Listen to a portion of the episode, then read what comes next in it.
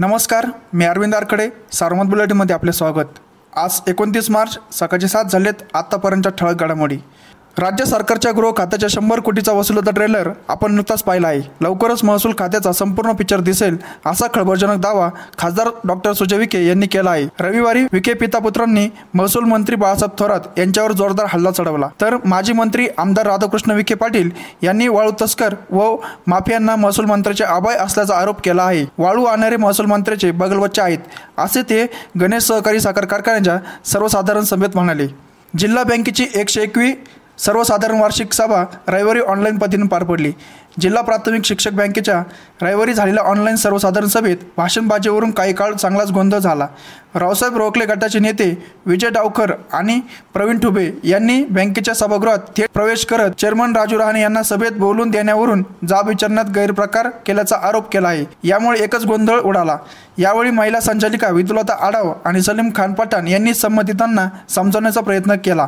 अखेर बंदोबस्तासाठी असलेल्या पोलिसांनी हस्तक्षेप करत डावकर आणि ठुबे यांना सभागृहाबाहेर नेले. ऐन होळीच्या दिवशी शिक्षकांनी सर्वसाधारण सभेत शिमगा साजरा केल्याने गोंधळाची परंपरा कायम राखली आहे.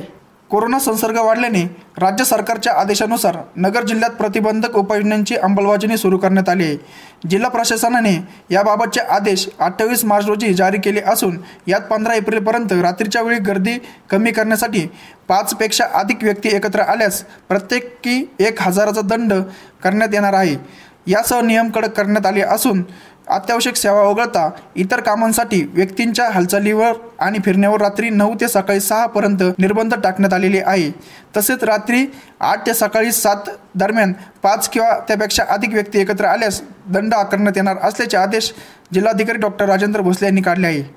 जिल्ह्यात आठशे सत्तावन्न रुग्णांना रुग्णालयातून डिस्चार्ज देण्यात आला आहे. यामुळे कोरोना मात केलेल्यांची संख्या चौऱ्याऐंशी हजार तीनशे एकसष्ट झाली आहेत रुग्ण बरे होण्याचे जिल्ह्यातील प्रमाण हे आता ब्याण्णव पॉईंट एक्क्याण्णव टक्के आहेत.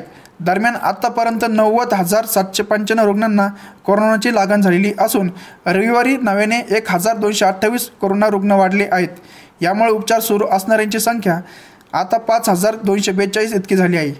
रेखा चरे यांच्या खून प्रकरणातील संशयित मुख्य सूत्रधार बाळ बोटे याला तोपखाना पोलीस ठाण्यात दाखल असलेल्या खंडणीच्या गुन्ह्यात न्यायालयाने दोन दिवसाची पोलीस कोठडी सुनावली आहे. रविवारी रोजी तोपखाना पोलिसांनी दुपारी बोटेला न्यायालयात हजर केले होते. शनिवारी कोतवाली पोलीस ठाण्यात विनयभंगाच्या गुन्ह्यात बोटेची न्यायालयीन कोठडीत रवानगी करण्यात आली. मात्र तोपखाना पोलिसांनी बोटेला खंडणीच्या गुन्ह्यात वर्ग करावे असा अर्ज पारनेर न्यायालयात केला होता. या अर्जावर विचार करून बोटेला शनिवारी तोपखाना पोलिसांच्या ताब्यात देण्यात आले. या होत्या ठळक घडामोडी सविस्तर बातम्यांसाठी वाचत राहा दैनिक सारमत किंवा भेट द्या देशदूत डॉट कॉम या संकेतस्थळाला. नमस्कार.